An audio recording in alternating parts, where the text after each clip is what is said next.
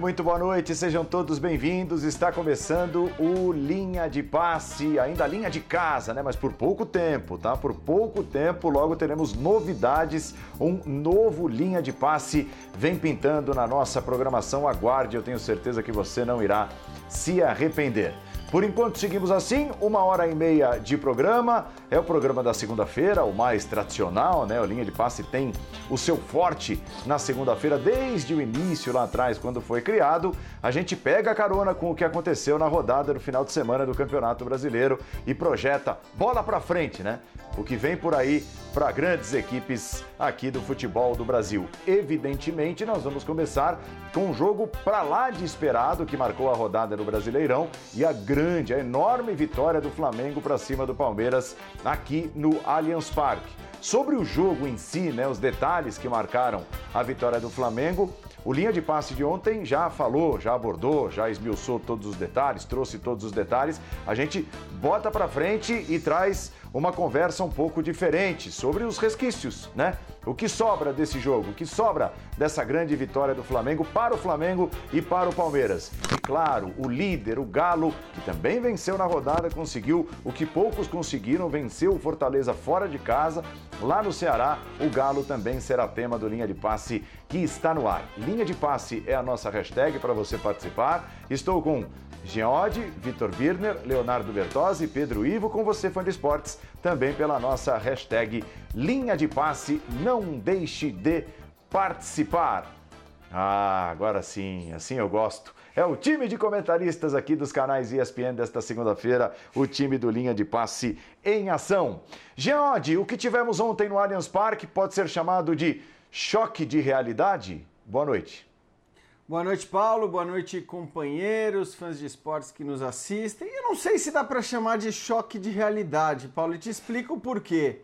É, primeiro porque eu acho que a torcida do Flamengo, de maneira geral, já estava bastante empolgada e continua muito empolgada, evidentemente, depois dessa vitória sobre o Palmeiras no Allianz Parque, com um time bastante modificado. Então, claro que existe esse ponto a mais, né? Você fala, bom, o Flamengo venceu mesmo com nove desfalques, conseguiu vencer o Palmeiras de virada fora de casa. É claro que é uma demonstração da força do elenco, mas para o Flamengo não se aplica o termo choque de realidade. Talvez pudesse se aplicar mais ao Palmeiras, né? Opa, quer dizer, o Palmeiras mesmo completo, mesmo com todo mundo, jogando contra um Flamengo esfacelado, não conseguiu ser páreo para o Flamengo e acabou derrotado. Então, talvez pudesse se aplicar mais ao Palmeiras, mas eu também não vejo em relação ao Palmeiras nos últimos tempos, Paulo, uma, é, uma vamos dizer, uma empolgação muito grande, uma ilusão de que o time está jogando um grande futebol. O Palmeiras tem sido um time irregular nos últimos tempos, né? É um time de algumas boas partidas, algumas grandes partidas, acho que especificamente nos confrontos contra o São Paulo jogou bem. Então é um time que muitas vezes faz bons jogos, como fez, por exemplo, também contra o, o, próprio Flamengo na Supercopa, mas esses jogos têm sido, na verdade, cada vez mais esporádicos, né? As boas atuações do Palmeiras. Então, claro que é um time que é capaz de eventualmente fazer grandes jogos, mas tem sido muito irregular. E ontem a gente viu mais um episódio desse, um episódio da irregularidade de um Palmeiras que jogou bem aquém do que pode e do que deveria jogar sobretudo porque a gente repete, né, pegava um Flamengo bastante desfalcado. É, por isso, né, o termo choque de realidade, Pedro. É, o Flamengo, mesmo com todos esses problemas, com todos os seus desfalques, vence o Palmeiras em São Paulo, em sua casa, depois de o Palmeiras ter tido alguns dias para poder se preparar, para o Abel pensar numa boa estratégia. Nada deu certo para o Palmeiras e praticamente tudo deu certo para o Flamengo na tarde de domingo aqui na capital. Tudo bem, Pedro? Tudo bem, Paulo? Boa noite, um abraço a você, Jean, Léo, ao agora vacinado Vitor Birne, foi de esporte é. especialmente com a gente. Não sei se choque de realidade, mas eu acho que o jogo de ontem confirmou, algum, confirmou algumas impressões. O Jean fala em oscilação do Palmeiras e a gente está aqui algumas semanas falando em oscilação. O torcedor dos Palmeiras até volta e meia fica aborrecido quando a gente pontua, diz que valoriza mais time A, mais time B, porque fica essa eterna briga de Flamengo, Palmeiras e Atlético Mineiro de confirmação de protagonismo, mas é uma confirmação dessa oscilação, da incapacidade muitas vezes de gerar oportunidades mais claras quando se tem a bola, dificuldade de quando se tem a bola, e uma confirmação também por parte do Flamengo do fortalecimento das, de algumas peças do elenco, que acaba por, obviedade, fortalecer o elenco também. Peças como Michael, peças como Vitinho, um Pedro voltando a marcar, e acho, e acho que algo que foi muito pouco falado, Paulo. A gente batia muito na tecla que a defesa precisava melhorar, se encontrar, desenvolver alguma coisa diferente, porque era sempre o calcanhar de Aquiles. Ontem eu vi uma defesa, ainda que Gustavo Henrique e Bruno Viana, uma defesa um pouco mais sólida. Uma defesa que precisa funcionar para um esquema de jogo que o Renato começa a usar cada vez com mais frequência. Que é manter uma linha muito bem postada para sair na velocidade de jogadores como o Michael, que quando tem campo, não tinha isso em outros momentos, porque o Flamengo jogava muito com a bola no pé e o adversário muitas vezes encaixado, mas o Michel, quando tem campo, precisa dessa defesa bem postada por uma ligação rápida que aposte nele. Então acho que foi uma confirmação de alguns cenários que a gente até debate aqui há algum tempo, acho que a gente pode destrinchar não se apegar apenas ao jogo de ontem, como você falou, projetar para um futuro de outras competições do Palmeiras, de outras decisões do Flamengo, mas acho que confirmou algumas tendências e é lógico, principalmente pelo lado do Flamengo. Um time que, repito, começa a mudar um pouco sua característica, não é mais exatamente aquele time que se impõe pela bola, mas se impõe também por outras situações como a velocidade, como aprender a jogar sem a bola e sair rápido, explorar a sua velocidade. Talvez tenha sido um jogo, se eu pudesse usar algum termo, de confirmação do que vinha sendo observado nas últimas semanas, Paulo. Pois é, então, então né, Pedro, não é choque de realidade, justamente, né? Você falou confirmações, e eu tô contigo. Acho que são mais confirmações do que choque de realidade. Fazer, vou, fazer a, vou fazer a pergunta para o Léo. Confirmações ou choque de realidade, Léo? Boa noite, bem-vindo. Tudo bem, Paulo? Boa noite a você, boa noite, companheiros. Eu acho que é quando a realidade dá na cara que assim você precisa ver esse jogo para ver se ele vai confirmar ou não a, a algumas sensações.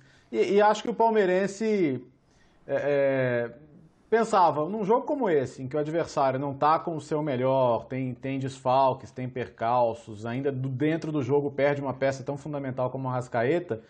É, eu acho que me, mesmo, mesmo que já houvesse essa sensação de que há hoje uma diferença, não deixa de ser frustrante. Eu acho que eu, foi, foi uma tarde frustrante para o palmeirense porque viu um time que foi incapaz de, de competir até o final, em, em igualdade de condições.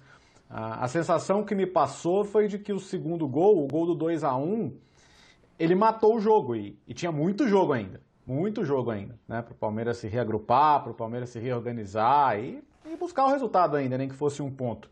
Mas a sensação ali é de que a imposição foi tão grande que que o terceiro gol apenas confirmou o resultado, mas nem precisava. No final das contas, o próprio Palmeiras já estava entregue ali no, no final. É, eu, eu vi limites é, mentais e técnicos no Palmeiras, acho que o que eu acho que é mais preocupante. Tomar um gol em saída de bola da maneira que foi, um gol básico, sem tirar o mérito do Flamengo, mas é um, é um gol básico. A, a jogada vindo de um lado e invertida nas costas do lateral do lado oposto. Não é um gol é, super incomum, nem, nem super raro. E tomar um gol como esse me mostra limites mentais e a maneira que o time reagiu no segundo tempo também. É, mas me parece ainda também mais claro que o Palmeiras se ressente da falta de alguns protagonistas, como hoje os seus dois principais adversários têm, né? o, o Atlético e o Flamengo, principalmente ali no setor onde os jogos se decidem, né? dentro da área adversária. Então, é, eu acho que pode ter sido uma confirmação, mas não deixa de ser frustrante. Eu acho que foi uma tarde frustrante para o palmeirense, porque diante dos desfalques do Flamengo e do, e do cenário que o jogo apresentava, é, sair na frente, a situação do, do, adversário perder mais um jogador importante, eu acho que o palmeirense tem sim que o direito de se sentir frustrado com o que ele viu ontem. Vitor, vacinado é? é? Boa noite, Paulo. Vacinado, uma saga para oh. conseguir a vacinação, mas importante que consegui, fila longa. O exemplo. É, é, e espero que todos os brasileiros também consigam se vacinar no é período isso. devido, que tem a vacina para todo mundo. Boa noite a você, aos colegas, aos fãs e às fãs do esporte. Eu vou mais na linha do Léo que na linha do Jean e do Pedro, porque eu sei que tem um pouco de questão de semântica no que eu vou dizer, mas para mim é um, é um, foi um choque de realidade, sim. Porque é, é, óbvio que o palmeirense sabia que o time vinha oscilando. Concordo com o Jean, com o Pedro, sem dúvida nenhuma. É óbvio que o flamenguista também estava empolgado. Nisso, fecho com eles. Mas as circunstâncias do jogo, a perda do Arrascaeta, do Felipe Luiz durante o período de treino, não poder jogar com o Gabigol, né? É, e quando o jogo acontece, principalmente depois que você sai na frente a todo dentro de casa, o baque é grande. para os palmeirenses. E a felicidade do flamenguista também é enorme, porque às vezes a gente sabe que tem alguma diferença, alguma distância entre as coisas, mas quando elas passam a ser vivenciadas, é, quando você sente na pele, aí eu acho que acontece o tal do choque de realidade, mesmo você tendo alguma noção de que poderia acontecer. O cenário do jogo, com os desfalques do Flamengo, não dizia que, o, que a partida seria como foi. Não dizia, ela podia ser. Podia, não dava para descartar.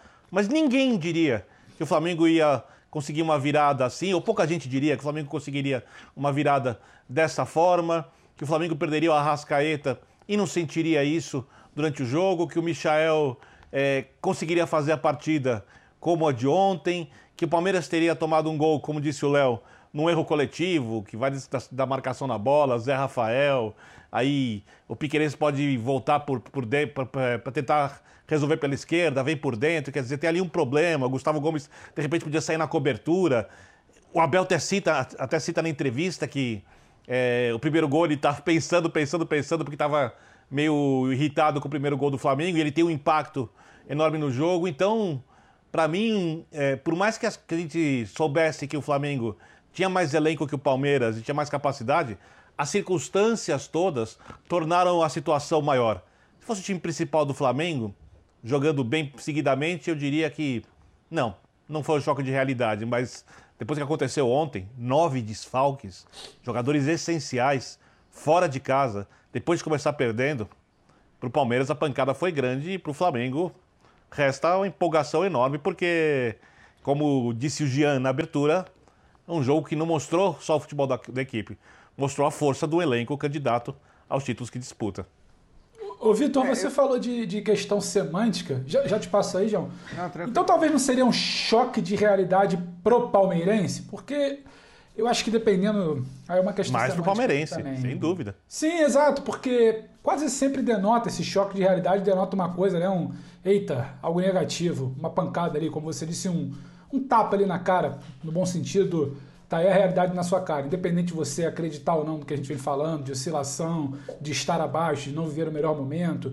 Muitas vezes o torcedor, e eu entendo porque é passional, a gente aqui não tem que ser passional, mas o torcedor ele tem todo o direito, até porque é essa paixão que move todo o ecossistema do futebol. O torcedor, muitas vezes passional, ele não quis encarar essa realidade. Então, essa denotação talvez um pouco, essa conotação um pouco negativa, eu acho que cabe esse choque de realidade talvez ao Palmeiras. Mas aí olhando num aspecto mais amplo, como disse o Jean, eu também concordei, é uma confirmação dos dois lados, mas talvez especificamente para o lado do Palmeiras, para o lado verde, talvez eu possa concordar diante da semântica, como você pontuou, que foi um choque de realidade. É isso aí, é preocupante. Talvez. Eu nem acho que o torcedor do Flamengo estava confiante, não. Não sei quem disse, foi você ou se foi o Léo torcedor do Flamengo, pelo contrário, não estava confiante, estava preocupado, estava muito mais pensativo, se agarrando na história da, do tabu, do retrospecto, de talvez não perder, um empate talvez pudesse estar de bom tamanho pelas circunstâncias, só que eu acho que a construção, o tal choque de realidade imposto ao Palmeiras e a construção do jogo, segundo tempo especificamente, acho que passou a ter essa confiança. Mas só para tentar diferenciar que eu acho que o choque de realidade pode caber ao Palmeiras, mas aí olhando para os dois lados eu ficaria com essa confirmação como o Jean. Mas você ia falar aí, Jean, diga. Não, não, na verdade, eu acho que nem é um caso de me estender muito, porque é isso. Eu acho que a gente fica às vezes discutindo uma palavra, uma frase, mas acho que é, de, de maneira geral já deu para entender. É, é que para mim choque de realidade é aquela coisa. Você acha que um time ele é, sei lá, muito favorito, muito forte, não sei o quê, e de repente tem um choque de realidade e você acha, ah, não, esse time não tem condição nenhuma. É que, o choque de realidade para mim ele não diz respeito nunca a um jogo. O choque de realidade é uma coisa mais abrangente que, vamos dizer, muda ou reclassifica um, um, a, o potencial de um determinado time, de uma determinada equipe, né, de determinados objetivos.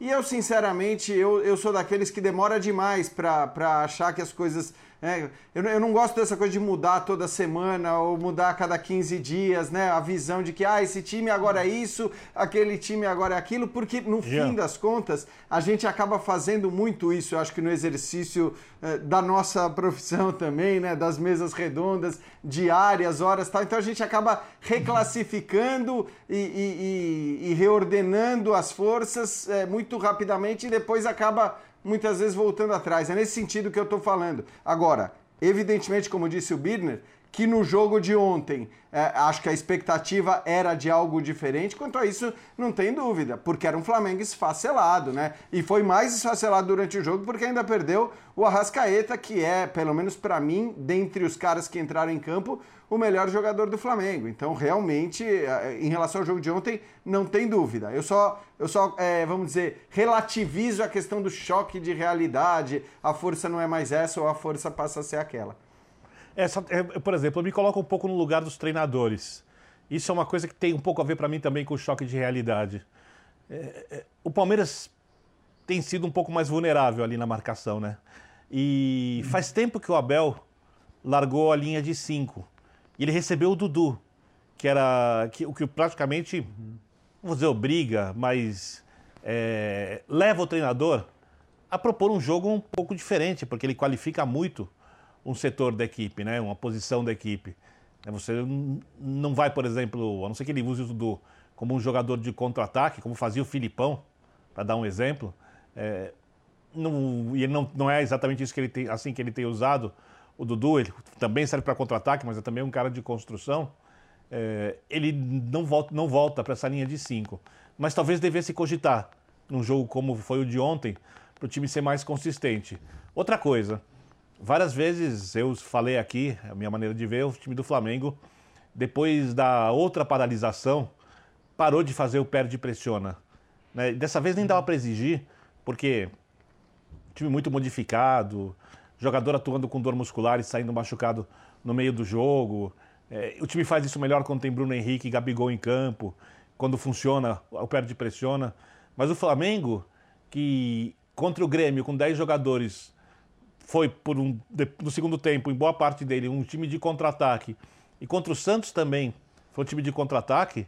Ontem ele mostrou um fortalecimento dessa ideia de jogar no contra-ataque a partir de, uma certa circunstância de jogo, porque o Palmeiras não é um time de criação desprezível. Pode não ser brilhante, mas não é desprezível.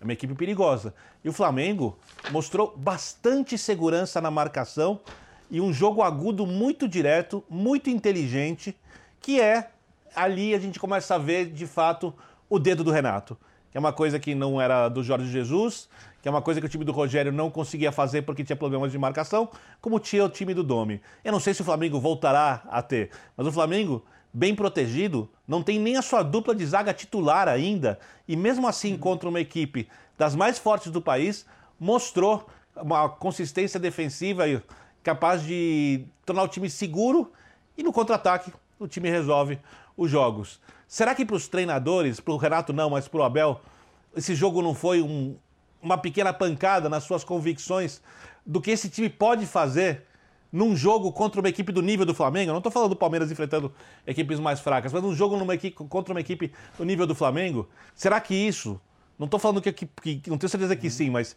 será que isso não é um pequeno choque de realidade? Se, por exemplo, se o Abel fosse enfrentar o Flamengo semana que vem, né, com essas mesmas formações, é, ele, ele, com, as mesmas, com os mesmos jogadores disponíveis, ele usaria a mesma formação?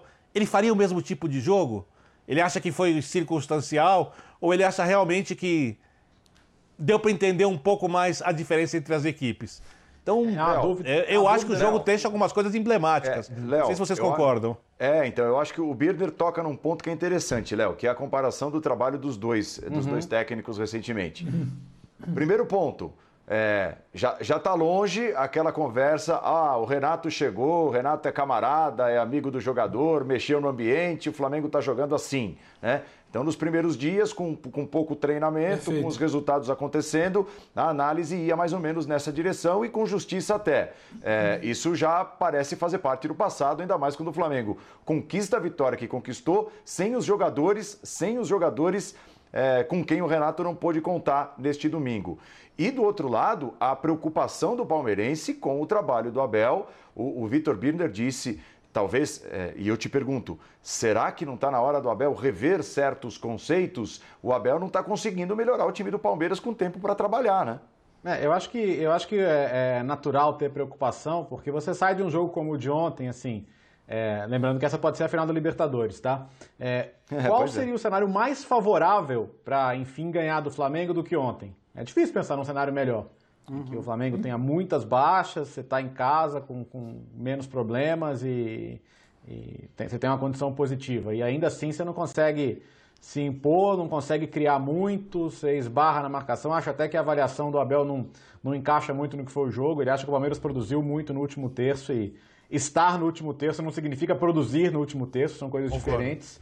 Então, não, não, me pareceu o caso ontem.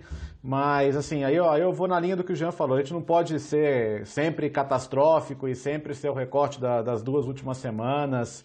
É, por isso que eu acho tão difícil até fazer uma comparação dos trabalhos. Um trabalho está na casa de um ano e outro está em 15 jogos. É um excelente recorte de 15 jogos, estamos falando de 13 vitórias. Mas ainda assim, até mesmo um trabalho como o do Flamengo vai esbarrar numa, numa lombada ali, num, numa oscilação, que é natural do futebol e ainda mais do futebol brasileiro. Então, como o Flamengo vai lidar com essa oscilação quando ela chegar, é uma coisa que a gente vai ver ainda. Mas, claro, não, não, não dá para tratar o momento do Flamengo como, ah, resgatou o ambiente. Isso valia para os primeiros jogos, valia muito. Ah, os caras gostam de trabalhar com o Renato, o Renato chama a confiança de cada um, brinca com DVD e aquela história toda. Já não, o Birner pontuou e é de fato, é, é, ele tem sabido entender de cada jogo como extrair o melhor de cada jogador. Ontem, por exemplo, era um jogo que pedia ele querer ter o espaço para o Michael. É um jogador que, se tiver 20, 30 metros para trabalhar, melhor para ele. E ele trabalhou muito bem em cima disso, também com a dinâmica do placar ajudando, evidentemente mas é, é muito positivo. É, é, a questão é o, o baque que, que dá na confiança do palmeirense e do Palmeiras de uma maneira geral. Porque, repito, qual vai ser o cenário mais favorável do que o de ontem para o Palmeiras ganhar do Flamengo? Né? Numa final de Libertadores, vai ser um cenário melhor que esse? Não acho. E até, né, Gia, porque num, num passado não muito distante, é, somado ao jogo de ontem, o palmeirense viu o time perder para o Galo. Né? Perdeu também, foi aquele jogo do Patrick de Paulo e tudo mais, mas perdeu para o Galo. Então, quer dizer, é, nessa, nessa briga de força, nesse braço de ferro entre aqueles que são os três mais badalados ou favoritos, na opinião de muitos, o Palmeiras perde no espaço de três semanas, vai mais ou menos, grosso modo, para os dois adversários. É, não, não dúvida. são mais três. Desculpa, já não são mais três, agora são dois. Tem dois e um correndo por fora. É. Os outros nem correm. Agora são dois favoritos só, não são mais três. E um correndo por fora que não se descarta. Tá? Os outros times estão fora. Mas agora são dois favoritos. Eu acho que o jogo de ontem, ele não é definitivo, não é conclusivo, desculpa te interromper, Jean, mas eu acho que ele deixou esse cenário, não sei se você concorda. Olha lá, ó, números já, números. 33% de aproveitamento nos últimos oito jogos do Palmeiras, 5% de aproveitamento contra times do G6. Olha aí, e não tô falando só aí no caso de Flamengo e Galo, não. Times do G6, 5% de aproveitamento, é muito pouco. 11 gols sofridos nos últimos cinco jogos do Brasileirão e nove derrotas como mandante em 2021, já. Então, eu acho que assim, o preocupante para o Palmeiras é que o Palmeiras não consegue, de fato, há um bom tempo, ter uma sequência de bons jogos, de boas atuações. É, é, claro que isso não significa que o técnico é incompetente, que ele tem que ser demitido, porque aqui também, como a gente já tem no Brasil, de, de maneira geral, uma, uma narrativa de heróis e vilões né, para o futebol, em geral, os técnicos são os principais heróis e os principais vilões. E é claro que os técnicos de Flamengo e de Palmeiras né, vão estar tá muito sobre o holofote sempre. E, e aí, portanto, na cabeça dos torcedores que vão estar tá sempre dispostos a, a apontar o técnico do outro, ah, tá como o cara é ruim, o cara é ruim, o cara é ruim, ou o meu é bom, o meu é bom, o meu é bom, até a hora que as coisas se invertem, aí essa narrativa muda. É claro que se exagera, tanto com o Renato como com o Abel. Falando especificamente do Abel, eu acho que um ponto é esse indiscutível que o, Palmeiras não consegue fazer uma sequência de bons jogos. Embora o Abel tenha para mim muita participação nas vitórias importantes, nos jogos grandes que o Palmeiras teve nos últimos tempos, porque vitórias é, nem sempre com as escalações mais óbvias, né? nem sempre com o sistema mais óbvio. Até quando o Biner fala em convicção, eu não sei se isso é mérito, se isso é demérito, mas eu acho que o Abel, ao contrário de outros treinadores, não é que ele tem aquele esquema que é imutável, que ele não vai mexer de maneira alguma. Pelo contrário, muitas uhum. vezes ele Exato. muda e, e, muda o tempo todo. É, então é um técnico inquieto nesse sentido, mas ainda que inquieto, ele não consegue fazer o time jogar na sequência boas partidas. Mas repito, né, nos confrontos contra o São Paulo, eu acho que ele teve um mérito grande ali. Portanto, não dá para endeusar e não dá também para tratá-lo como né, a, a última bola, o pior, o pior técnico à disposição nesse uhum. momento. Não, eu acho que ele tem qualidades e tem defeitos. E acho a mesma coisa do Renato. Ele tem qualidades e tem defeitos. No jogo de ontem, a gente viu muito mais as qualidades do Renato, inclusive nas substituições. Aliás, substituições essas elogiadas pelo próprio Abel, que para mim tem talvez nessa, nessa, nesse ponto a, a sua, o seu maior defeito. Ele mexe Jean, mal. sabe o que, que eu acho? Ele mexe mal. Assim, ontem, de novo, ao contra... a, a exemplo do que aconteceu em outras partidas, Pedro, só para encerrar. Não, imagina. Ele tira de campo o cara que era indiscutivelmente o melhor jogador do Palmeiras. Uhum. Então, ele fez isso com Wesley, ele já fez em outras oportunidades recentes com o Scarpa. Ele né, argumenta e usa muito a questão física para justificar essas mudanças. Mas você não pode fazer uma mudança com a justificativa única exclusivamente física, se do ponto de vista técnico a substituição que você faz ou, ou, tático te faz perder demais. Então, eu não acho que o Abel seja um técnico que mexa bem. Embora eu ache que ele tenha outras qualidades e, e acho que, que o Abel não é um mau técnico, como evidentemente, depois de uma derrota dessa, tá muita gente pintando e, e cravando, né? Que ele é, é ruim, que nunca fez o time jogar, etc e tal. Você, você toca num ponto que eu acho que é cirúrgico, que foi muito direto até. O Abel mexe mal. E que fique claro, a gente não está falando pelo jogo de ontem, pelo jogo da semana passada e nem mudando de humor de acordo com a maré. É algo que vem se repetindo, talvez até nas boas atuações. E quando a gente pontua os melhores momentos desse Palmeiras com o Abel, os melhores momentos, são justamente numa outra situação. Eu vejo um Abel que entende muito bem uma estratégia pré-jogo, lê muito bem um adversário pré-jogo, consegue ter um resumo de ideias do adversário antes do jogo é e saber por onde caminhar e saber por onde partir. Entender qual é o problema do River Plate, como é que eu posso mudar um jogo ali jogando com eles fora de casa, qual é o problema de um São Paulo, onde pode estar o ponto fraco de São Paulo, se é que existia, mas para eu mudar uma sequência de maus resultados, onde está um problema contra um adversário X que eu vou ter uma, um, uma partida capital. Ele lê muito bem certas situações. Isso mostra que ele tem sim repertório, inteligência, leitura de jogo, talvez ali para uma tática pré-estabelecida numa pré-eleção, num papo ali antes de a bola de rolar, desenhar um time. Agora eu ainda vejo, eu não consigo ver essa mesma inteligência pré-jogo durante o jogo. Entra nisso que você fala do mexer mal. E talvez seja justamente o que o Palmeiras mais precise. No momento de oscilação, essas correções. E eu não estou aqui para comparar o Abel é melhor, o Renato é melhor. O Léo falou isso muito bem. Quase um ano, um ano de trabalho do Abel e 15 jogos de trabalho do Renato Gaúcho. Só que nesse momento, se tivesse que fazer alguma mínima comparação, porque obviamente a gente vai acabar sempre resvalando na comparação A ou B, Abel Renato no caso, o Renato está conseguindo ler melhor certas situações. Ele conseguiu ler, inclusive ontem, quando ele saca um Everton Ribeiro, talvez um pouco por cansaço também de seleção, quando ele saca um Pedro, quando ele fala hoje eu vou abrir campo para o Michael, eu estou entendendo que nas últimas jogadas o Michael está conseguindo ter campo para jogar e está indo muito bem assim, vou abrir campo para o Michael, vou chamar o Palmeiras. Essa leitura durante o jogo me parece o Renato fazendo agora um pouco melhor que o Abel. E acho que talvez no momento de oscilação seja justamente que o Abel precise mais.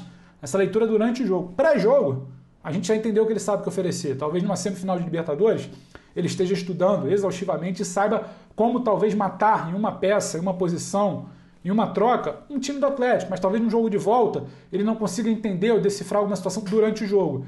E acho que durante essa oscilação pega muito isso que você falou. Já, o português bem claro, ele mexe mal. Talvez nessa comparação, se tivesse que existir com o Renato, o Renato está lendo um pouco melhor o que dá para tirar desse time dele, mesmo com ausência de peças, mesmo com uma série de situações. E acho que talvez ele tenha agora até, só para finalizar e passar a bola, que eu acho que o assunto rende, uhum. é, ele vai ter talvez o primeiro quebra-mora, primeira lombada, o primeiro desafio porque parece que começa a se desenhar uma situação muscular. O Rascaeta hoje foi confirmado com estiramento. O Thiago Maia estava até tentando entender porque não começou o jogo ontem, porque demorou a entrar. Ele teve uma fadiga durante a semana, foi, entre aspas, não poupado, mas diminuiu essa minutagem que poderia ter no jogo de ontem. Tem uma situação de Diego, tem situação de outros jogadores que ao longo da semana perderam ali alguma situação, como o Felipe Luiz, o Gabriel que volta da seleção com uma fadiga muscular. Então talvez esse seja o próximo passo de desafio do Renato. A maré não vai ser sempre ótima e talvez ele tenha que se provar mais uma vez e pode conseguir, porque o elenco vai começando a ganhar corpo. Só que é talvez uma lombada, um quebra-mola no meio do caminho, essa situação muscular do Flamengo agora. Agora, Léo, é assim, é, nem todos têm a capacidade, aliás, poucos têm as capacidades que vocês têm de analisar ali taticamente as mudanças, no que interfere, o que é bom, o que é ruim no trabalho de esse ou aquele treinador. Mas, é, assim, uma análise um pouco mais, mais, mais reta, talvez mais fácil de fazer para tentar chegar nos méritos dos treinadores ou deméritos uhum. é, dos determinados treinadores, de determinados treinadores. É, o que me parece é o seguinte: é, no elenco do Palmeiras, muitos dos jogadores jogaram muito mais já né, dentro do próprio Palmeiras do que estão jogando agora, e, com o trabalho do Abel, inclusive, né, em andamento. Sim. E no Flamengo acontece o contrário. Né? Depois da chegada do Renato, muitos estão jogando aquilo que não jogaram no Flamengo ainda, não tinham jogado, talvez até em suas carreiras. O Michael é um absurdo, né? talvez seja o exemplo mais claro. O Vitinho tem sido fundamental em determinados momentos do Flamengo. O Arão talvez não tenha jogado com Jorge Jesus o que está jogando hoje como primeiro volante ali, mandando no meio de campo. Né? Verdade. É, é, um negócio incrível. Verdade, Paulo. Eu, eu acho que, né? sem, sem, sem entrar nas minúcias da tática, tal, as escolhas e tudo mais. É, uma, uma, análise um pouco mais, mais simples, mais reta, é, no Palmeiras, os jogadores não estão dando aquilo que podem, muitos deles, e no Flamengo, muitos estão dando aquilo que o torcedor nem sabia que eles poderiam dar. Né? É, tem, tem, tem questões que eu acho que são táticas. Por exemplo, o, o Rony na posição que ele está jogando, eu não sei se é uma solução definitiva, aliás, não me parece ser. Ele tem dificuldade ali, especialmente quando o adversário não dá o espaço. É, para ele é mais negócio ter um jogador com ele no ataque que vai gerar esse espaço, que vai, que abrir essa última linha, que vai dar a possibilidade dele jogar em diagonal, que é como ele gosta de fazer, ele entrar para definir. Então, talvez seja uma lacuna que o Palmeiras tem hoje até. Se você olha, sei lá, pega os, os, os dois principais adversários do Palmeiras hoje. Um tem Gabigol e Pedro, o outro tem Hulk e Diego Costa. Você está falando de dois jogadores que eventualmente começam até no banco, dependendo da situação. Então, eu acho que talvez hoje seja essa a principal defasagem, né? Porque, queira ou não, é, é, por mais que a estratégia seja importante, por mais que o trabalho do técnico no dia a dia seja fundamental, o jogador que ganha jogos te ajuda muito, né? O jogador que aquele 1 a 1 vai virar um 2 a 1 ou que aquele 1 a 0 contra vai virar um 2 a 1, que um jogador que é, é, esse esse cara o Atlético e o Flamengo tem indiscutivelmente. Eu não sei se o Palmeiras hoje tem. É, e tudo bem, é trabalho do técnico também se não tem superar isso, mas me parece hoje algo muito muito evidente nesse sentido. E do lado do Flamengo, achei muito legal você mencionar o nome do Arão, né? Até estava falando sobre isso no Sport Center ontem com, com o Zinho, com o Fábio Luciano, e é, é, acho que a, a, justiça histórica a ele vai ser feita, porque ele, num time tão vitorioso e de tantos craques, sempre um patinho feio, né? E, e, e, ele é um jogador que resolve um problema na zaga com, com, com o Rogério quando precisa. Sim. Tanto que a gente até discute se ele deveria voltar para o meio agora. E tudo bem que com a saída do Gerson era mais óbvio que ele voltasse, mas é, ontem, ontem ele estava numa situação que não era simples. O, o Andrés Pereira não é, um, não, é uma, não é um bom marcador. Eu até achei que ele ia entrar com o Thiago Maia ali, na hora que ele perde o Arrascaeta. E ele mantém ali o Arão porque ele sabe que o Arão vai dar conta, né? Então, nesse aspecto, sim, o desempenho individual dos jogadores ajuda. Mas é, é, eu não sei se nessa, nessa zona que, que você ganha os jogos, se o Palmeiras está à altura dos seus dois principais adversários hoje. Eu acho que é, tem um mas... problema, assim, tem a ver com a questão tática e é um dilema para o treinador. Porque, por exemplo, se o Palmeiras tem uma linha de 5 no jogo de ontem, ele não toma o primeiro gol. Ou dificilmente toma.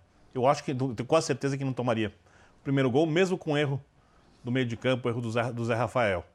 Mas para você jogar com uma linha de 5, formar um 5-3-2, 5-4-1, é, o ideal é que você tenha na frente, a não ser que você jogue com o Dudu e com o Rony, você tem um jogador que consiga lidar bem, por exemplo, com os lançamentos longos, consiga parar uma bola que sai diretamente de trás para frente. E se você trouxer o Dudu para formar a linha de três ou a linha de quatro no meio de campo, você deixa o Dudu muito longe o tempo inteiro, ou por boa parte do tempo, do, do, dos jogadores de frente. Você tira do Dudu o melhor. Então o Abel tenta fazer um jogo do Palmeiras mais fluido com a bola, desde a chegada do Dudu, me parece isso. Só que isso é uma coisa que ele nunca fez desde que chegou no Palmeiras. Qual o grande mérito, os grandes méritos do Abel desde a chegada do, da equipe? Ele é um time que mostrou um sistema de marcação que, quando funcionava muito bem, era muito forte e que aproveitava os espaços deixados pelos adversários. E ele está tentando fazer alguma coisa um pouco diferente. Eu não sou alguém que questiona o Abel no Palmeiras. Eu acho que o Abel tem ótimas soluções várias vezes. Eu acho o Abel muito bom técnico. Acho que se o Palmeiras tirasse o Abel, ele dificilmente arranjaria um técnico do mesmo nível. No mercado brasileiro, por exemplo, não existe.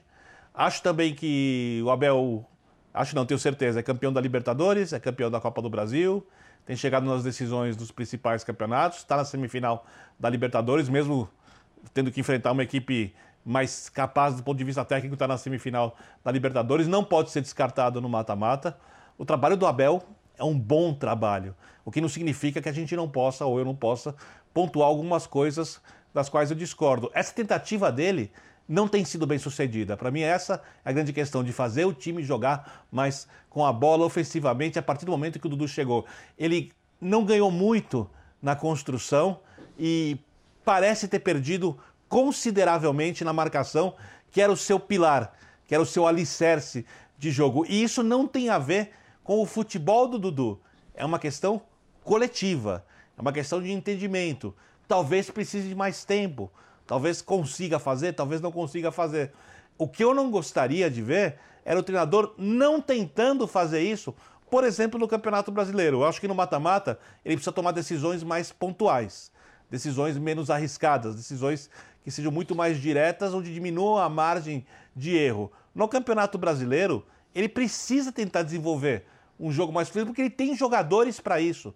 Ele não tem, como disse o Léo, tantos caras que desequilibram, que resolvam o jogo, como tem Atlético e como tem o Flamengo. Mas ele tem caras muito acima da média no futebol brasileiro e ele não pode simplesmente largar a ideia de não usar esses jogadores junto. E ele está sofrendo para acertar isso. Ele está sofrendo. Enquanto o Renato está conseguindo achar um segundo modelo de jogo ali, o time também jogando sem a bola de maneira consistente, para ter certeza que funciona, temos que esperar até o final da temporada. Por enquanto, sem dúvida nenhuma, tem funcionado muito bem. Ó, antes de colocar o Galo nessa história, né, o líder do campeonato, e até fazer uma comparação é, é, é, mais direta com o Flamengo, antes da gente seguir falando do Campeonato Brasileiro, tem aí um desafio daqueles para o Palmeiras que é o Galo na Libertadores, a semifinal. O Vitor Birner disse agora há pouco que para ele agora são dois os principais favoritos à disputa pelo título e um correndo por fora se referindo ao Palmeiras. Aí eu te pergunto, Pedro, é, o Palmeiras deve priorizar para valer. É, o jogo da vida do Palmeiras deve ser o da Libertadores, de agora, a, nesse primeiro momento, evidentemente, se for a final, aí muda, mas é, a Libertadores deve ser a prioridade total para o Palmeiras de agora em diante, depois da derrota de ontem? Ou dá para tentar ainda mirar o Campeonato Brasileiro, tentar evoluir, lutar pelo título ainda? Ah, Paulo, a gente olha para a tabela, a gente olha para o que é o Campeonato Brasileiro, a gente olha para o que é a maluquice de calendário.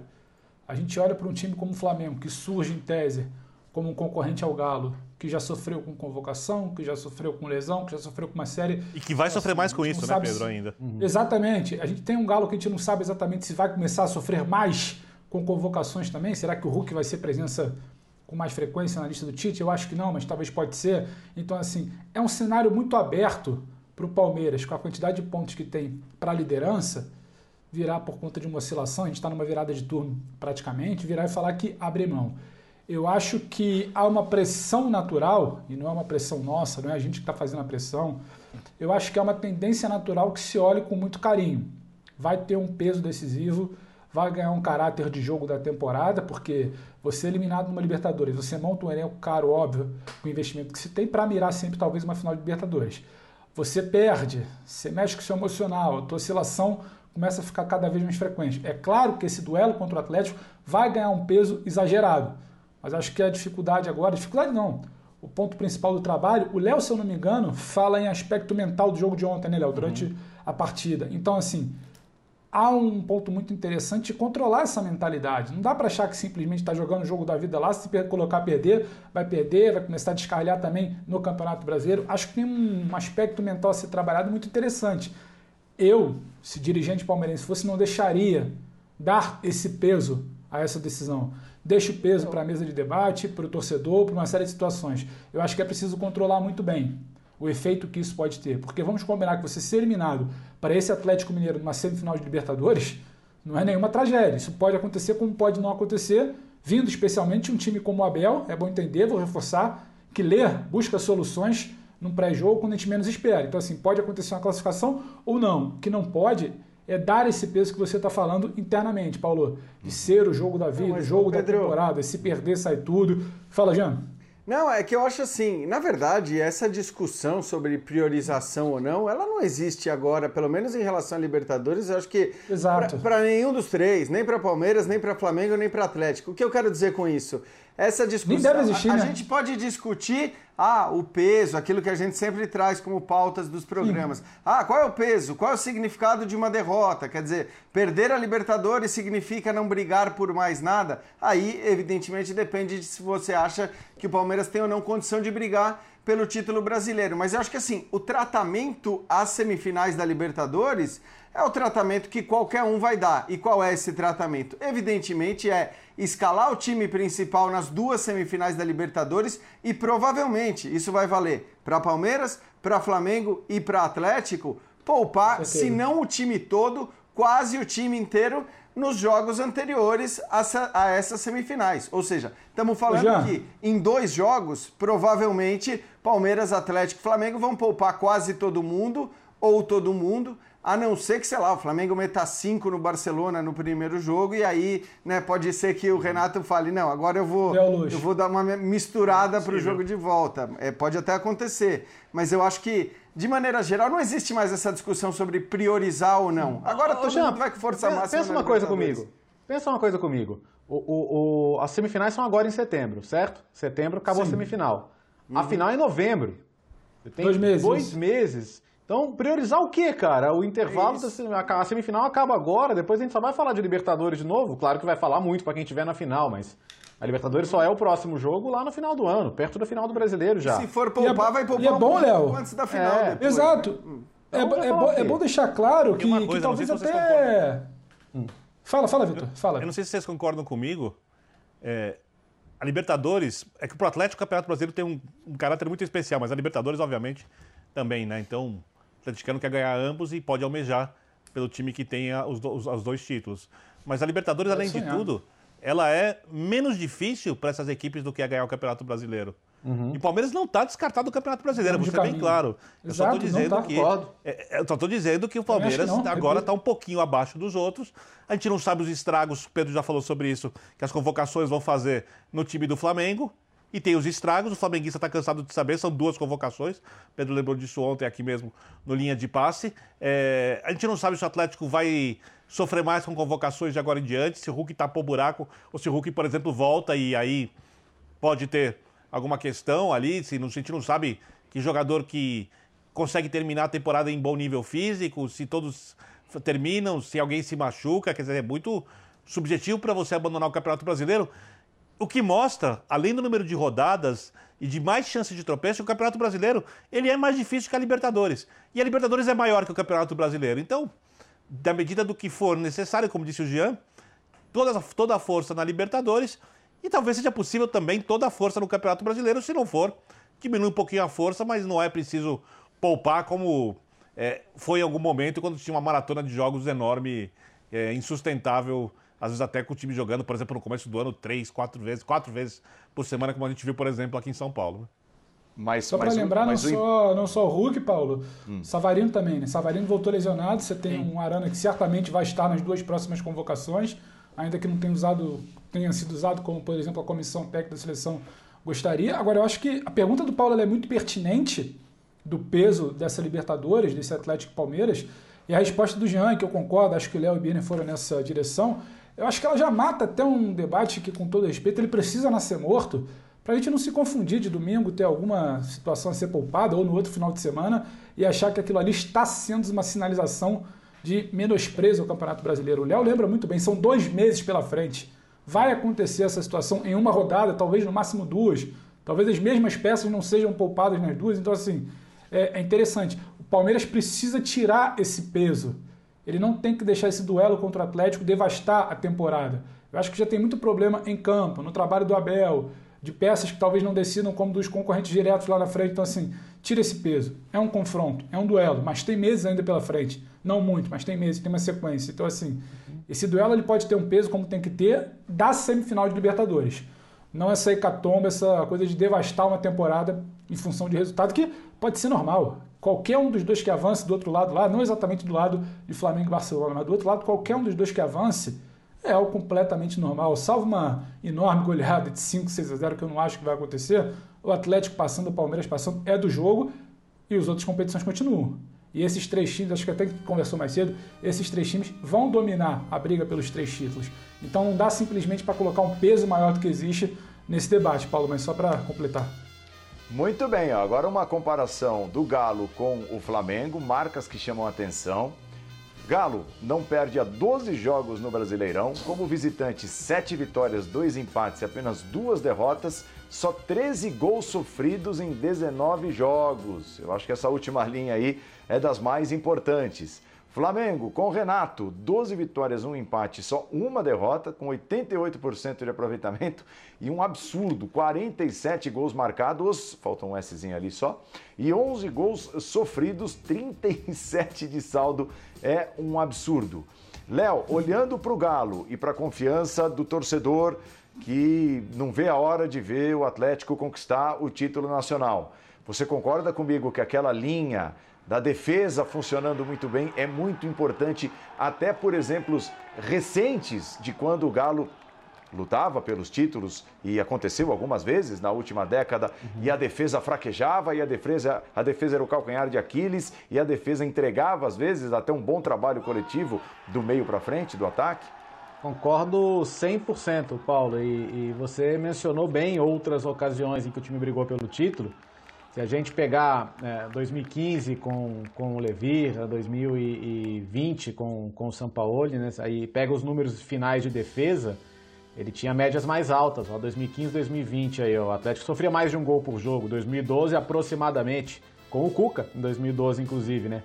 E, e o aproveitamento como visitante estava sempre ali abaixo de 50%. Hoje o Atlético tem 20 e é, 3 pontos de 33 possíveis fora de casa. Então tá beirando 70% de aproveitamento fora de casa. E, e isso fortalece também uma, um, uma chance de pleitear o título. E, e o que, que, eu acho mais importante disso? O, o, Atlético raramente. O Atlético tem um poder de reação grande, então conseguiu muitos pontos saindo atrás nesses jogos fora de casa. Juventude saiu atrás, é, Corinthians conseguiu dar a volta no resultado também. Jogos que ele podia ter perdido, Bragantino, Fluminense, agora mais recentemente, ele teve poder de reação. Mas normalmente, quando sai na frente, ele tem conseguido segurar bem o resultado. Ontem, por exemplo, era um jogo bem complicado com o Fortaleza. O Fortaleza foi, foi ligeiramente melhor no primeiro tempo, até o Everson trabalhou mais. Aliás, foi o único goleiro que trabalhou no primeiro tempo. Mas a partir do momento que saiu o gol, o, o jogo ficou muito a favor. Então o Atlético administrou bem, sofreu pouco, conseguiu o segundo gol ali na bola parada.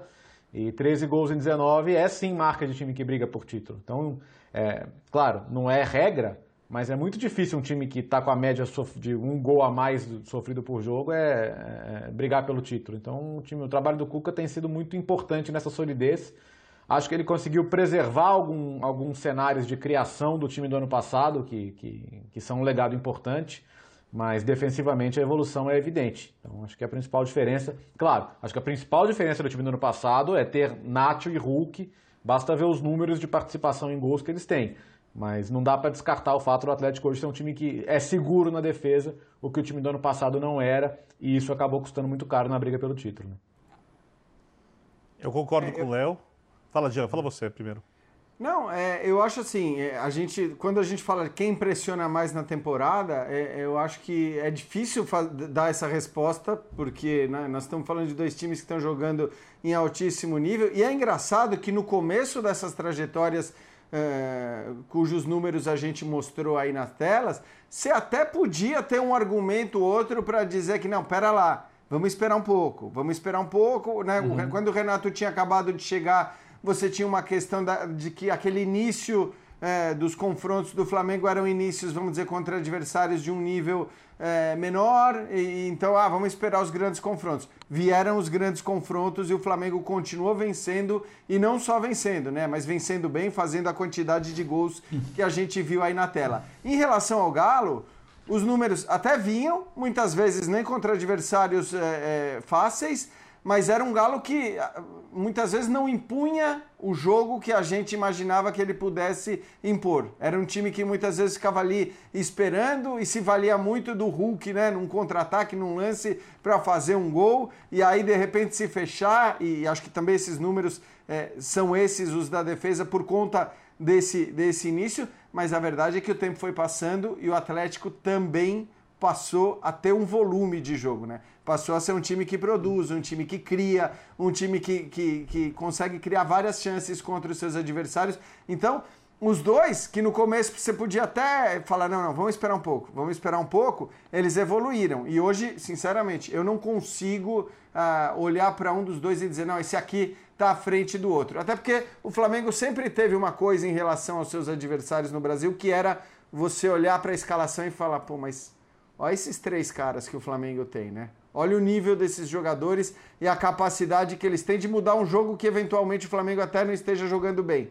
O Atlético tem hoje, acho que a gente pode dizer, exatamente esses caras, né? É parecido, um um pouco mais, um pouco menos, características diferentes, mas do ponto de vista de qualidade de decidir um jogo, mesmo que porventura os times não estejam jogando bem, e eles estão jogando bem, é, agora, até nesse aspecto, acho que é um equilíbrio muito grande.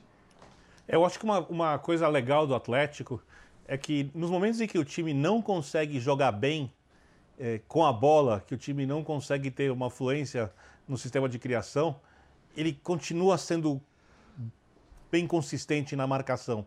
Uhum. Ontem, por exemplo, o Fortaleza pressionou bastante essa saída de bola do, do Atlético e por alguns momentos sufocou. O Atlético tinha dificuldade de trocar três, quatro passes. Uhum. Né? Mas o time, o goleiro trabalhou, Fortaleza até poderia ter feito eu poderia.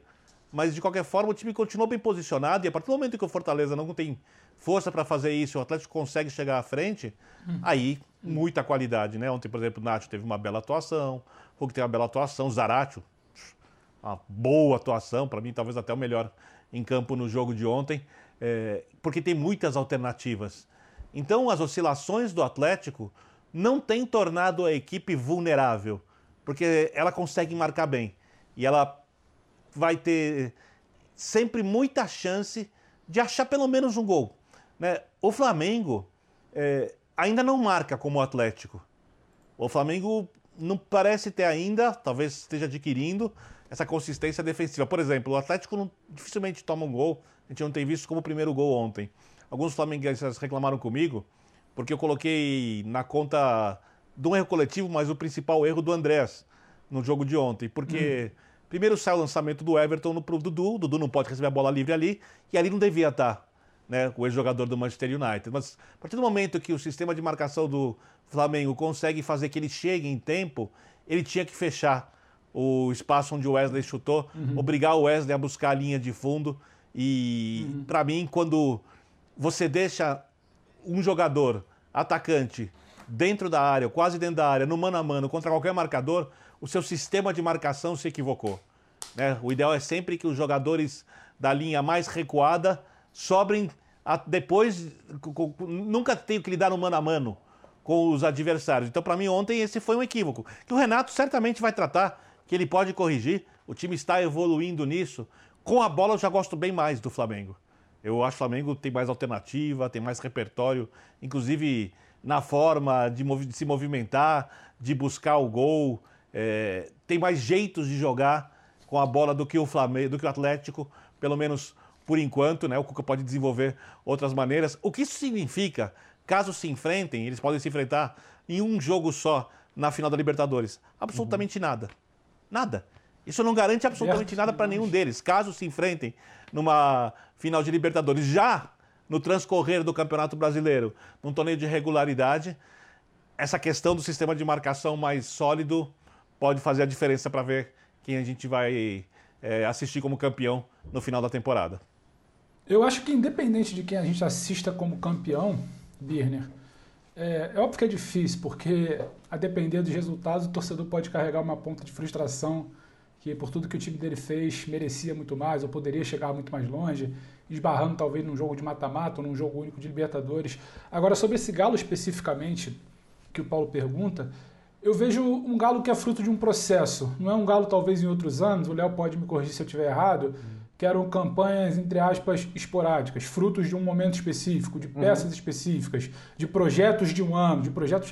É um galo que no ano passado, se a gente sentava aqui, e muitas vezes a gente sentava e não tinha certeza, a gente falava: tá bem, ganhou, mas falta isso. Tá bem, mas o setor X ainda deixa a desejar. É um processo que foi sendo feito desde o ano passado, vem sendo feito. Ele tinha uma cara com o São Paulo, ele muda, obviamente, as propostas são outras, mas ele corrige setores é um galo que hoje passa a entender e ser cada vez mais sólido. Há quem possa querer questionar e falar que o Fortaleza não vencia há quase um mês, então talvez uma vitória pudesse soar óbvia, mas não é óbvia. Se eu não me engano, tirando o Ceará, ninguém venceu o Fortaleza lá na capital cearense. Eu acho que isso tem muito valor. O Galo passa a ser cada vez mais inteligente para os jogos, sabe dosar, sabe como se joga um jogo no Castelão, sabe contra quem ele está jogando. E o Fortaleza é um time que foi muito festejado no início da competição talvez esteja próximo de seu teto, precise reinventar alguma situação, talvez não consiga entregar mais do que entregava como novidade no início do campeonato, mas é um time difícil a ser batido. E esse processo, aliado a você ter jogadores decisivos, como o Hulk, desculpa, como o Nacho, como você tem agora um Diego Costa. Então, assim, é um processo, é uma casca que se criou, não é algo por acaso. Então, esse time bater campeão em algum momento será fruto de um processo. E eu vejo esse Atlético capaz, ganhando essa casca, ganhando esse poder, sendo cada vez mais sólido então acho que talvez isso anime o torcedor do Atlético. Não é fruto de um investimento aqui, de um Ronaldinho Gaúcho acular, de um ano que, sabe, abriu a torneira e por um acaso brigou por algumas situações. Não. É um processo que vem sendo feito. É um galo que se acostumou a brigar por títulos na última década. É um galo que se acostumou a ter grandes peças ano passado, mas ainda faltavam ajustes. E é um galo que passou a ter peças decisivas, criar casca, entender, saber suportar essa pressão. Que você não, não ganhar um brasileiro a 50 anos gera sim uma pressão quando você vira um, um turno, abre uma certa vantagem, fica uma pressão tipo, será que esse ano vai conseguir? Será que esse ano vai suportar? E esse Atlético atual me parece que cria a casca para suportar essa pressão. Não é algo que vem do nada, é algo que vem sendo muito bem construído e quando você supera pequenas marcas ali que talvez às vezes passam silenciosas, como ganhar desse Fortaleza lá no Ceará, acho que é muito interessante. Prova que time é esse que vai ter, talvez sim dominar essa briga, polarizar essa briga com o Flamengo, talvez o Palmeiras surgindo em algum momento ainda precisando resolver situações, mas acho que por que, que se colocou como postulante ao lado desse Flamengo, que há tanto tempo a gente colocava sempre na primeira prateleira, muito acima dos outros. Tem um galo pleiteando essa vaga ali nessa primeira prateleira e não é por acaso. Oh, o ponto para mim é que assim, é, se der Flamengo ou Atlético, hoje acho que eles, vai lá, se somar as chances dos dois, bate uns 80%, 90%, sem desprezar o que o Palmeiras ainda pode fazer é, será de, de, qualquer maneira um campeão mais com cara de campeão do que o Flamengo da, do, do, bicampeonato, né? que foi um uhum. campeonato muito peculiar, né? um certamente. Quase todo mundo tentou pandemia, perder, né? entre aspas, né? É, aqui me, me, parece que vai, vai ter que ser um campeonato realmente conquistado com, com, com força, qualidade, com cara de campeão. Eu me, me, sinto muito à vontade até para falar sobre as escolhas do, do Atlético esse ano, porque eu, eu, tomaria a decisão no começo do ano de um, de um técnico mais alinhado com o que o último técnico, no caso o Sampaoli, pensava. A, a, achei no começo que o Cuca fosse transformar tudo em primeiro terra arrasada para depois colocar o jeito dele.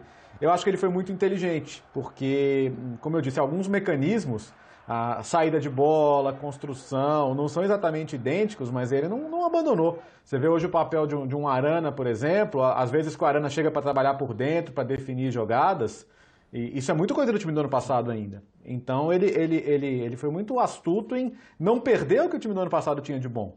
Ele, ele melhorou muito do que tinha de ruim, sem dúvida. A parte defensiva é inegável. Mas acho que hoje o Atlético é uma, é uma soma do que já vinha sendo feito com o que ele pensa sobre futebol. É claro que ele ia dar muito da cara dele também.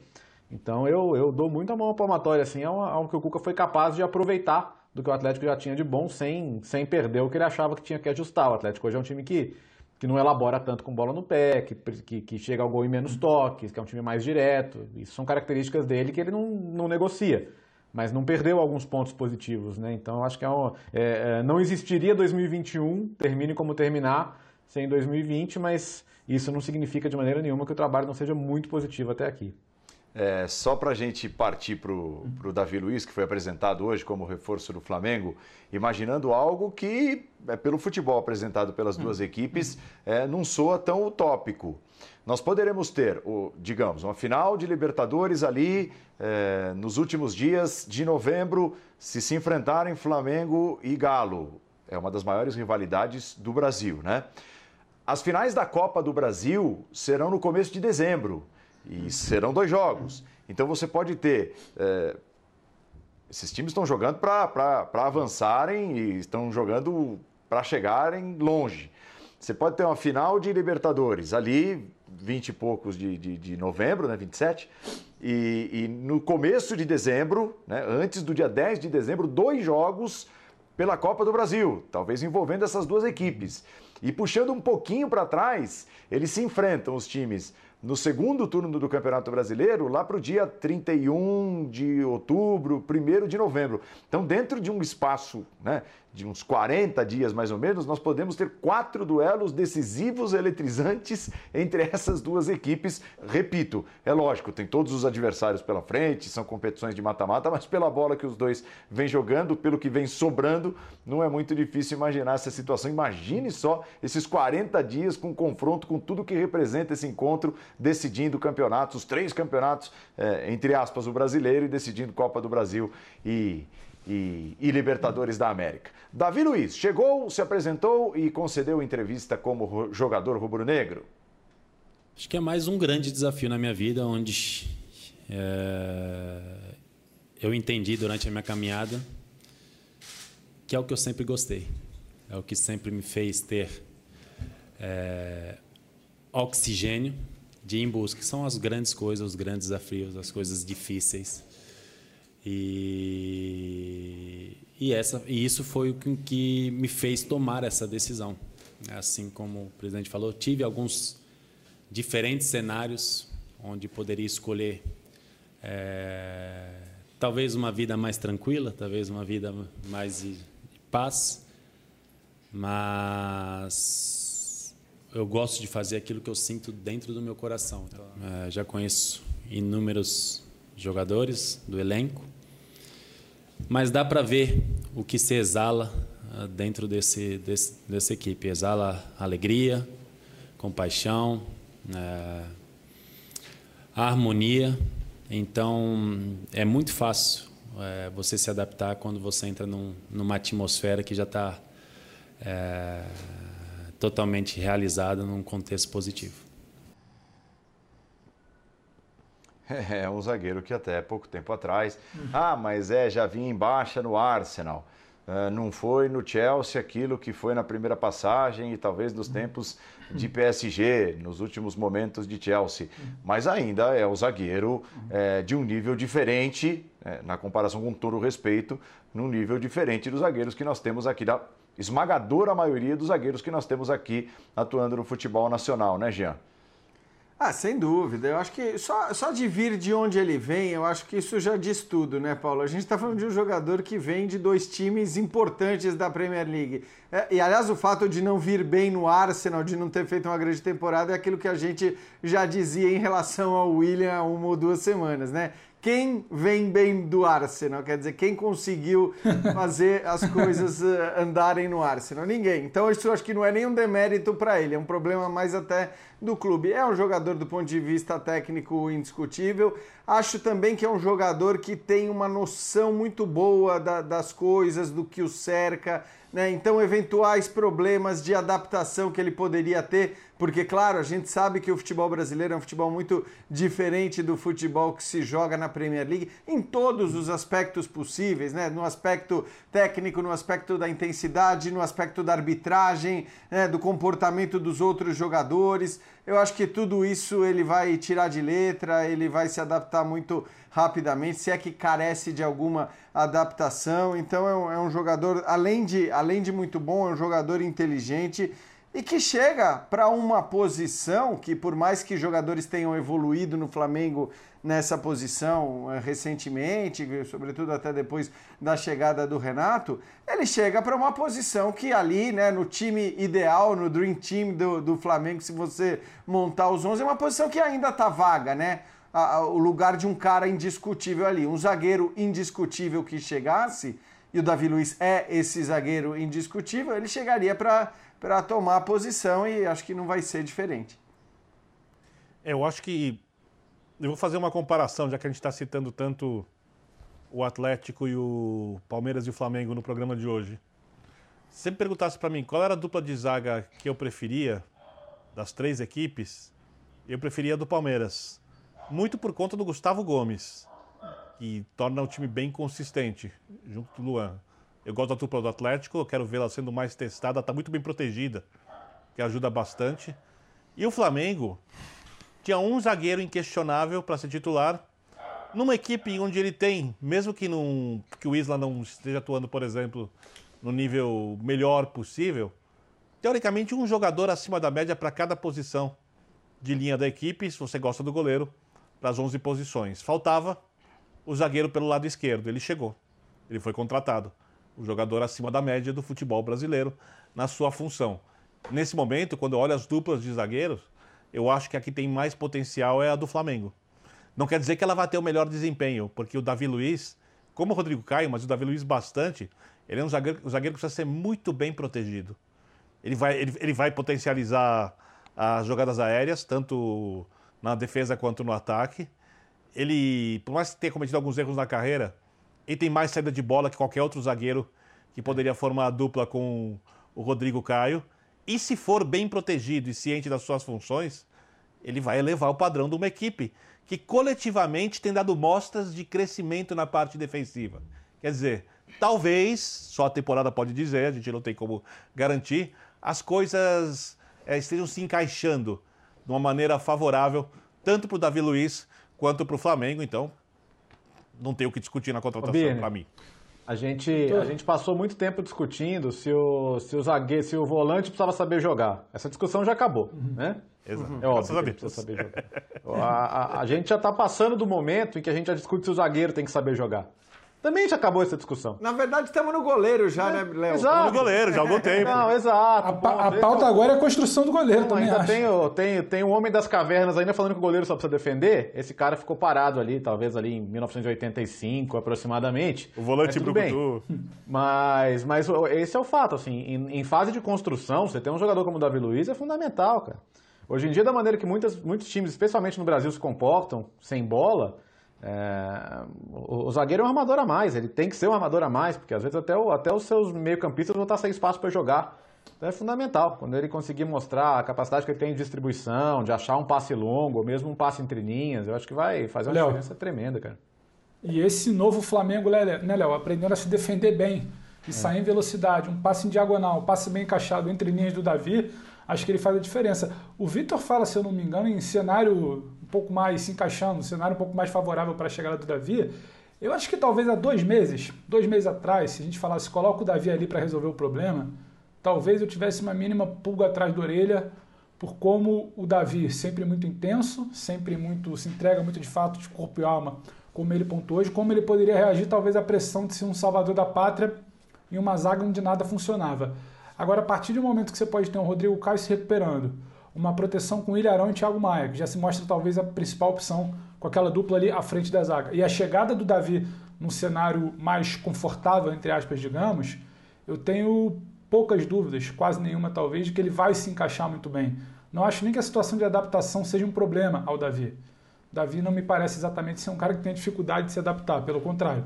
É justamente a facilidade de se moldar em muitas situações que ele pode ajudar. Então você hoje com esse Flamengo que começa a se moldar também como um time que passa a entender a sua defesa, passa a apostar também numa bola aérea. Um Davi que protege uma bola aérea atrás, um Davi que chega para uma bola aérea na frente. E você tem um quarteto ali de proteção, sem falar dos laterais, com Rodrigo Davi, Thiago Maio e William Arão.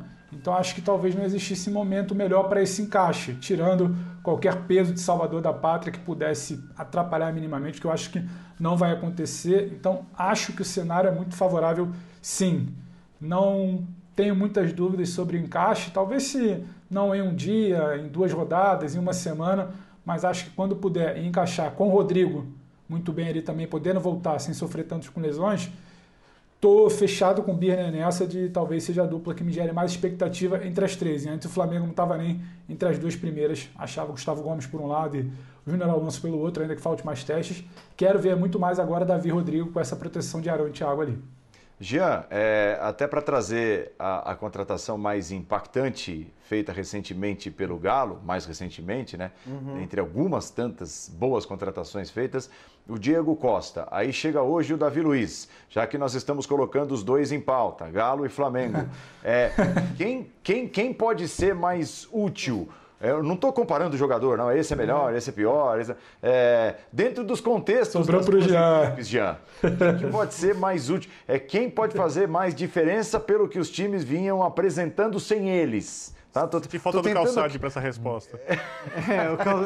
Eu não entro nessa. Eu já queria essa bola dividida. Eu não entro nessa. Não, mas eu, eu entro. entro. nessa. O futebol a gente tem que ver como um todo. É, não é um ou outro, é o todo, são os 11. Não, pô. Não, entendi. Eu, eu, eu, para mim a resposta é até, de certa forma, simples. É, é o Davi e Luiz, porque é, do que, que o torcedor rubro-negro vinha reclamando mais? Né? Do então, setor de defesa, depois da saída do Mari e tudo. Pois e, é. E, e o, o, ataque do Galo, outro dia, a gente chegou, chegou a cogitar, começar a conversar se o Diego Costa, como é que vai encaixar o Diego Costa nesse ataque tal, porque estava tudo funcionando tão bem, né? Pois é. É, é porque, na verdade, né, eu acho que o que torna a, a resposta não tão óbvia é justamente isso que você falou. Primeiro que o, o, o Davi Luiz, como eu tinha dito até no meu comentário inicial sobre ele, ele chega, vamos dizer assim, para preencher uma lacuna. Eu não estou dizendo que os zagueiros que o Flamengo tem sejam maus zagueiros, pelo contrário, aliás, vários deles, quando contratados, a gente elogiou pelo que eles jogavam né, nos clubes eh, antes de chegar ao Flamengo, mas o fato é que você está contratando um jogador de um nível muito acima daquele que você tem ali para ser o titular no momento. O ataque do Galo, de fato, a gente olha para o ataque do Galo e para o que estava fazendo e para o que vinha jogando antes mesmo da contratação do Diego, e você diz, é, pô, precisava, né? Precisava ou não precisava? Caber, cabe, é óbvio que cabe, já falamos muito sobre isso, né? até porque ele é um jogador de características diferentes, como o próprio Cuca falou.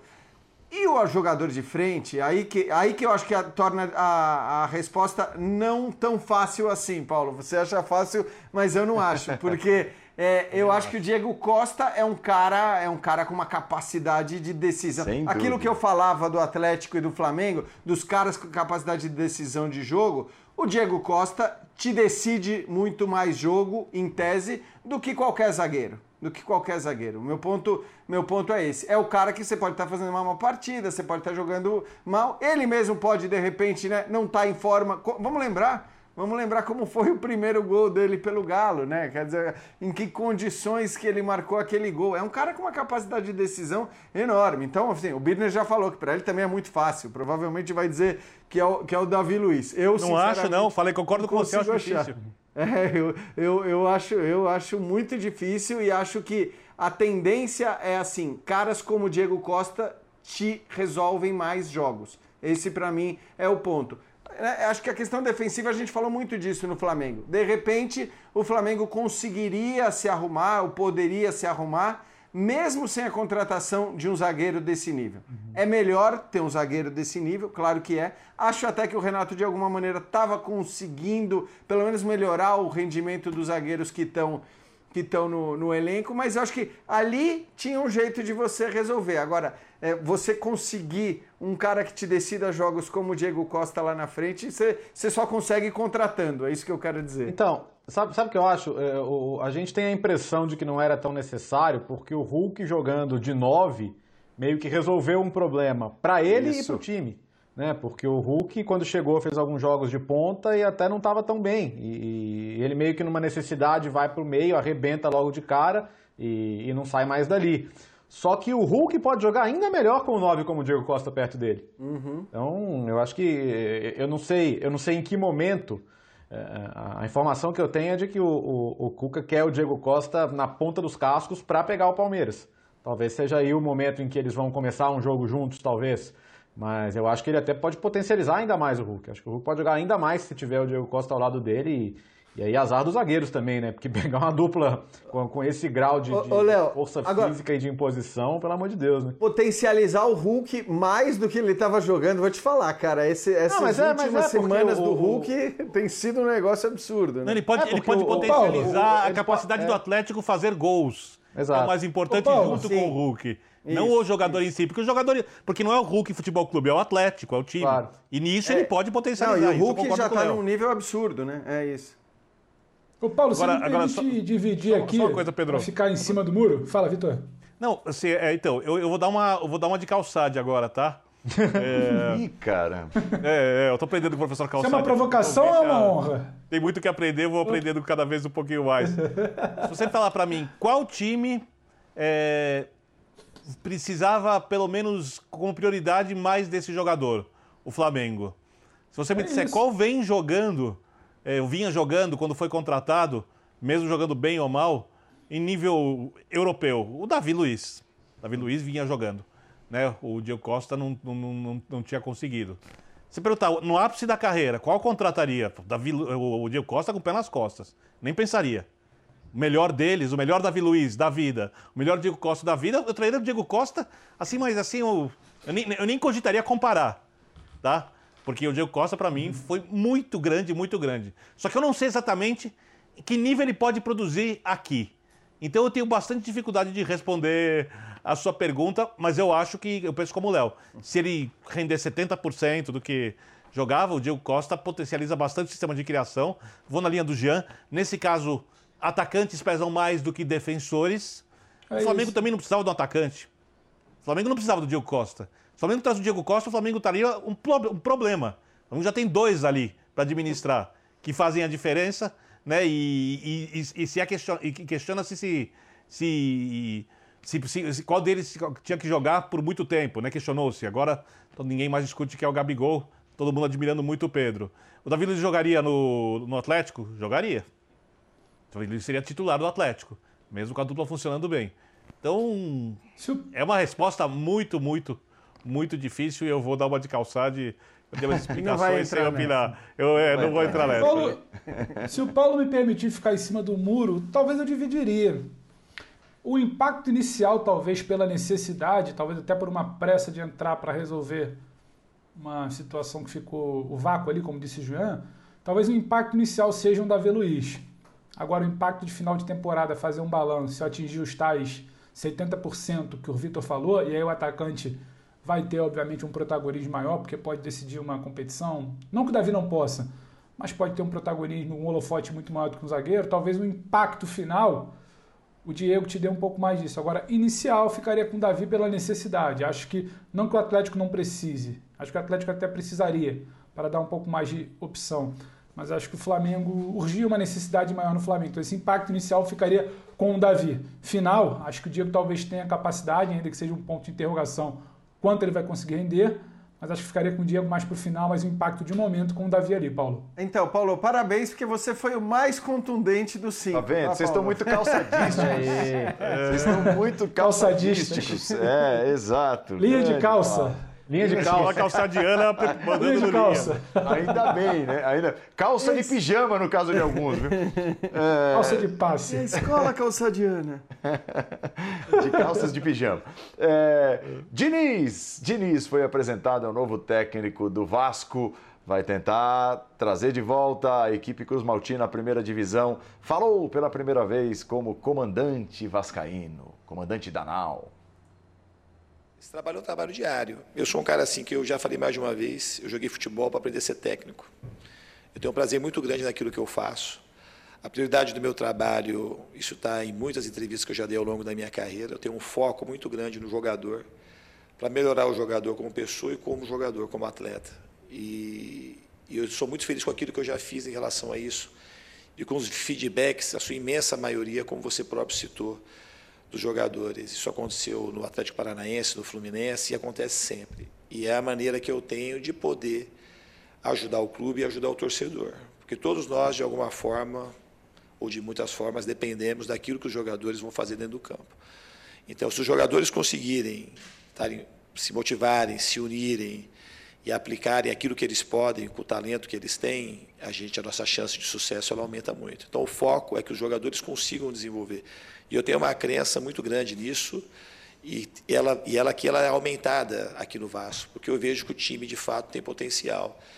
Ah, o torcedor, quando critica, ele tem todo o direito de criticar, porque o torcedor está aí para torcer pelo seu time. E a gente tem que trabalhar e conseguir as vitórias para que o torcedor se alegre. E é isso que a gente vai fazer aqui, todos nós. Fale sobre esse casamento que começa agora, Pedro Ivo Almeida, Fernando Diniz e o Vasco e a tarefa de trazer o Vasco. Ele disse, eu achei bacana essa frase, né? Não estou assumindo um time de Série B, eu estou vindo para o Vasco. É, e está assumindo um time grande, com responsabilidade muito grande, o Fernando Diniz. É, para mim, é, é, é mais uma oportunidade de ouro na carreira do Fernando Diniz. Não sei se ele vai aproveitar, Pedro.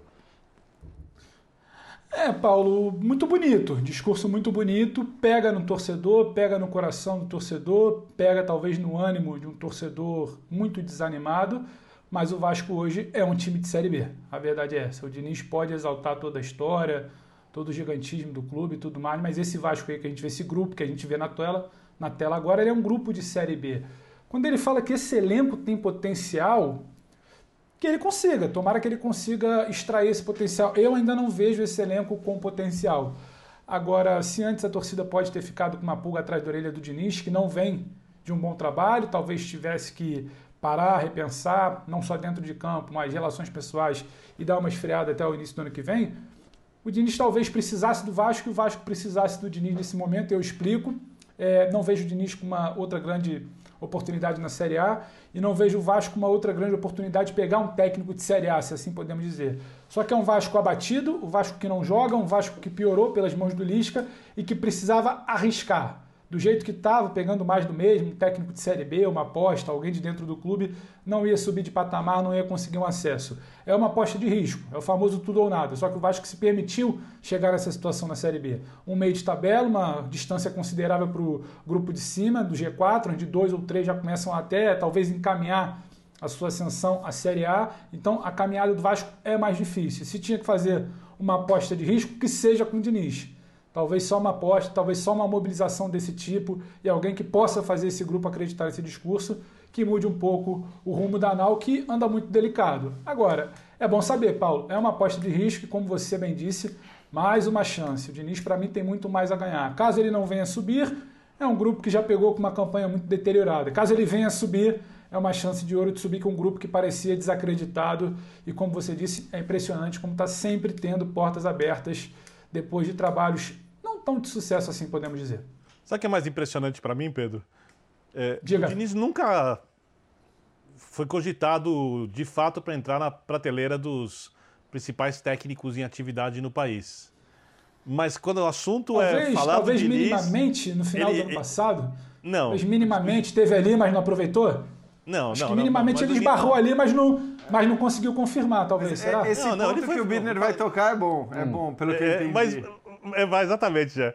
Mas ele sempre é tão distante festejado quanto qualquer tal. técnico do futebol brasileiro, os Isso. maiores de todos. Ô, Birner, Deve ter algum motivo. Deve Ele ter é a primeira motivo. prateleira dos debates, né? Ele pode Dos até não ser a debates, primeira exatamente. prateleira dos Tipo técnicos, assim, mas é, é, eu- eu, debates... eu poderia. É, você poderia acho- citar uns mas acho 10 que tem motivo. essa trajetória, né?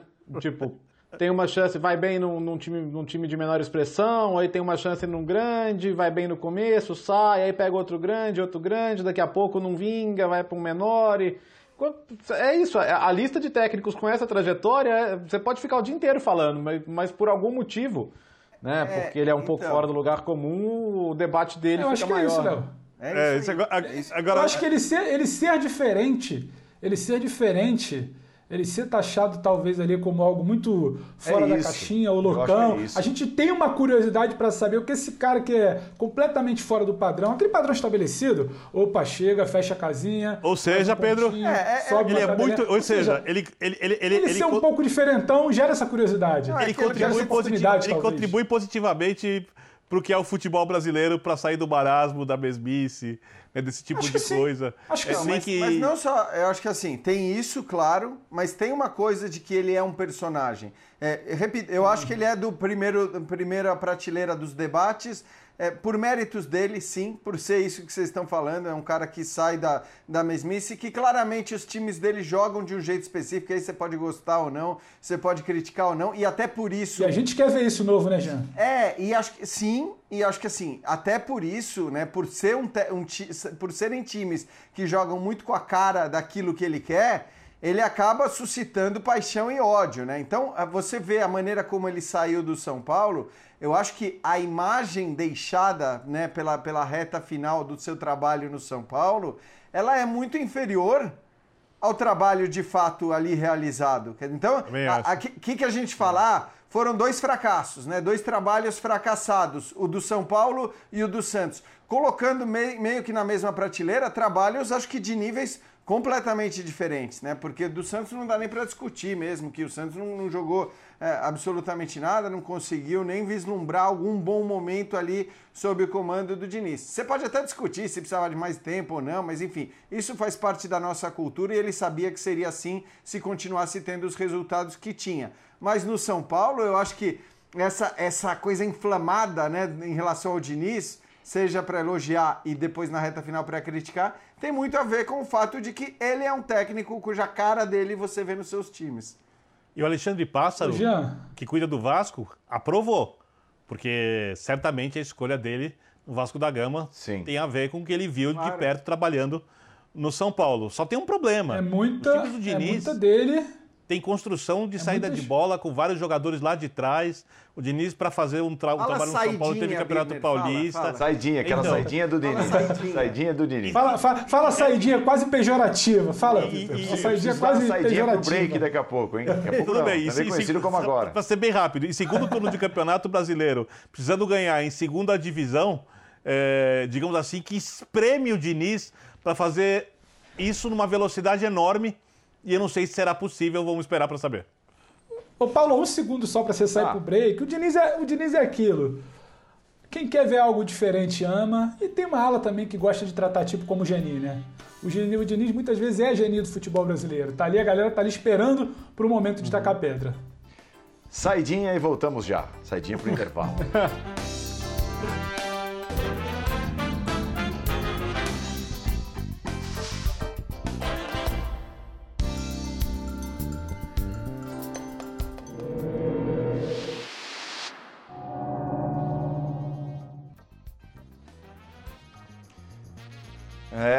Semana de Copa do Brasil, semana de palpites. Olha lá, ó, tem um a um para todos os gostos ali, hein? Nossa senhora! O Léo. Haja muro, hein? O Léo foi quem fugiu. É, mas não, não é muro, não é muro né? É, é, classifica o CAP. Ah, pela, empate, pela né? volta, né? É. Todo mundo apostou cauteloso. é, CAP. mas classifica o Furacão. Aposta cautelosa. Menos, menos o Léo. Não tem gol fora, né? Como critério de não. desempate. Quero ver o São Paulo. Não, quero né? ver então, o São Paulo. O Léo, então, o Léo foi até Léo mais foi, mudo. O Léo foi um bureta. É, exatamente. É, se você pensar nesse aspecto, o Léo foi até mais mudo que a gente. O, time, olha o time da moda aí, ó. Olha lá, Mengão. Eu botei 2 a 0 Jean sempre copiando. Sempre. Birner 2 a 1 Léo 2 a 1 Pedro Ivo 3 a 1 E aí também já Inês é morta, né? Fortaleza e São Paulo. O jogo terminou empatado no Morumbi. Eu acho que empata lá também, portanto, pênaltis. Jean 2 a 1 Fortaleza, Birner 2 a 2 pênaltis. Léo 2 a 1 Pedro Ivo 1 a 1 O Birner me surpreendeu sem a mística nesse, nesse caso. É, ele foi ousado, ele foi ousado. Tá merecendo a mística, já. Tá bom. E, e ali todos acreditando. É, quanto é que foi a ida mesmo? É o galão, hein? 2x1. 2x1. Então aí é, exatamente. Todos acreditando no Galo e com vitória. 2x1 é o meu palpite. 2x0 Jean, 3x0 Birna, 2x1 Léo, 2x0 Pedro Ivo. É isso, nós vamos a mais um rápido intervalo. Lembrando que na quarta-feira tem a próxima edição do Linha de Passe com muito desses jogos da Copa do Brasil. Voltamos já.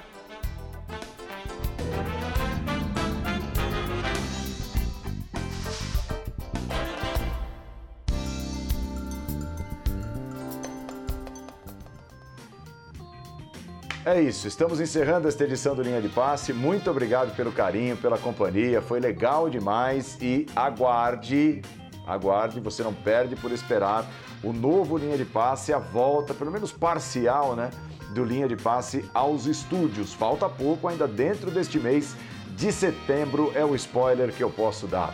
Uh, Geode, boa noite. Pedro Ivo, Léo Bertós, Vitor Birner, é, você vai falar pro Jairo, nosso fã de esportes tão especial que assiste tudo.